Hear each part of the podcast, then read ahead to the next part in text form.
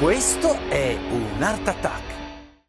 Sa benedica popolo siciliano, nonostante lo nostro sistema sanitario continua a non essere messo buono, dopo la fine dello stato d'emergenza cominciarono le tagli allo personale con la diminuzione dell'orario di travaglio e dello stipendio delle medici, infermieri e operatori.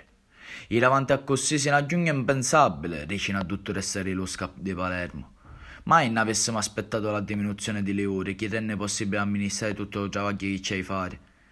Di quando finì lo stato d'emergenza la quantità di travaglio aumentava.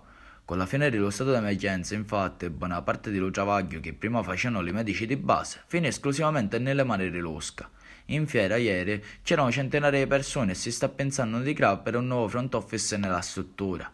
A così, dopo aver passato 2 anni di emergenza a causa della mancanza di medici e personale, dopo aver costretto a migliaia di travagliatori a torne massacranti e averle chiamate per mesi eroi, ora dottore, infermiere e dipendente vengono mandati a casa, lasciando non solo l'ospedale, ma magari le strutture sanitarie mise a gritta nel sottoterraneo in mezzo allo caos più totale. Ma tagliare personale non significa solo non tutelare i travagliatori, ma pure lo diritto alla salute delle persone.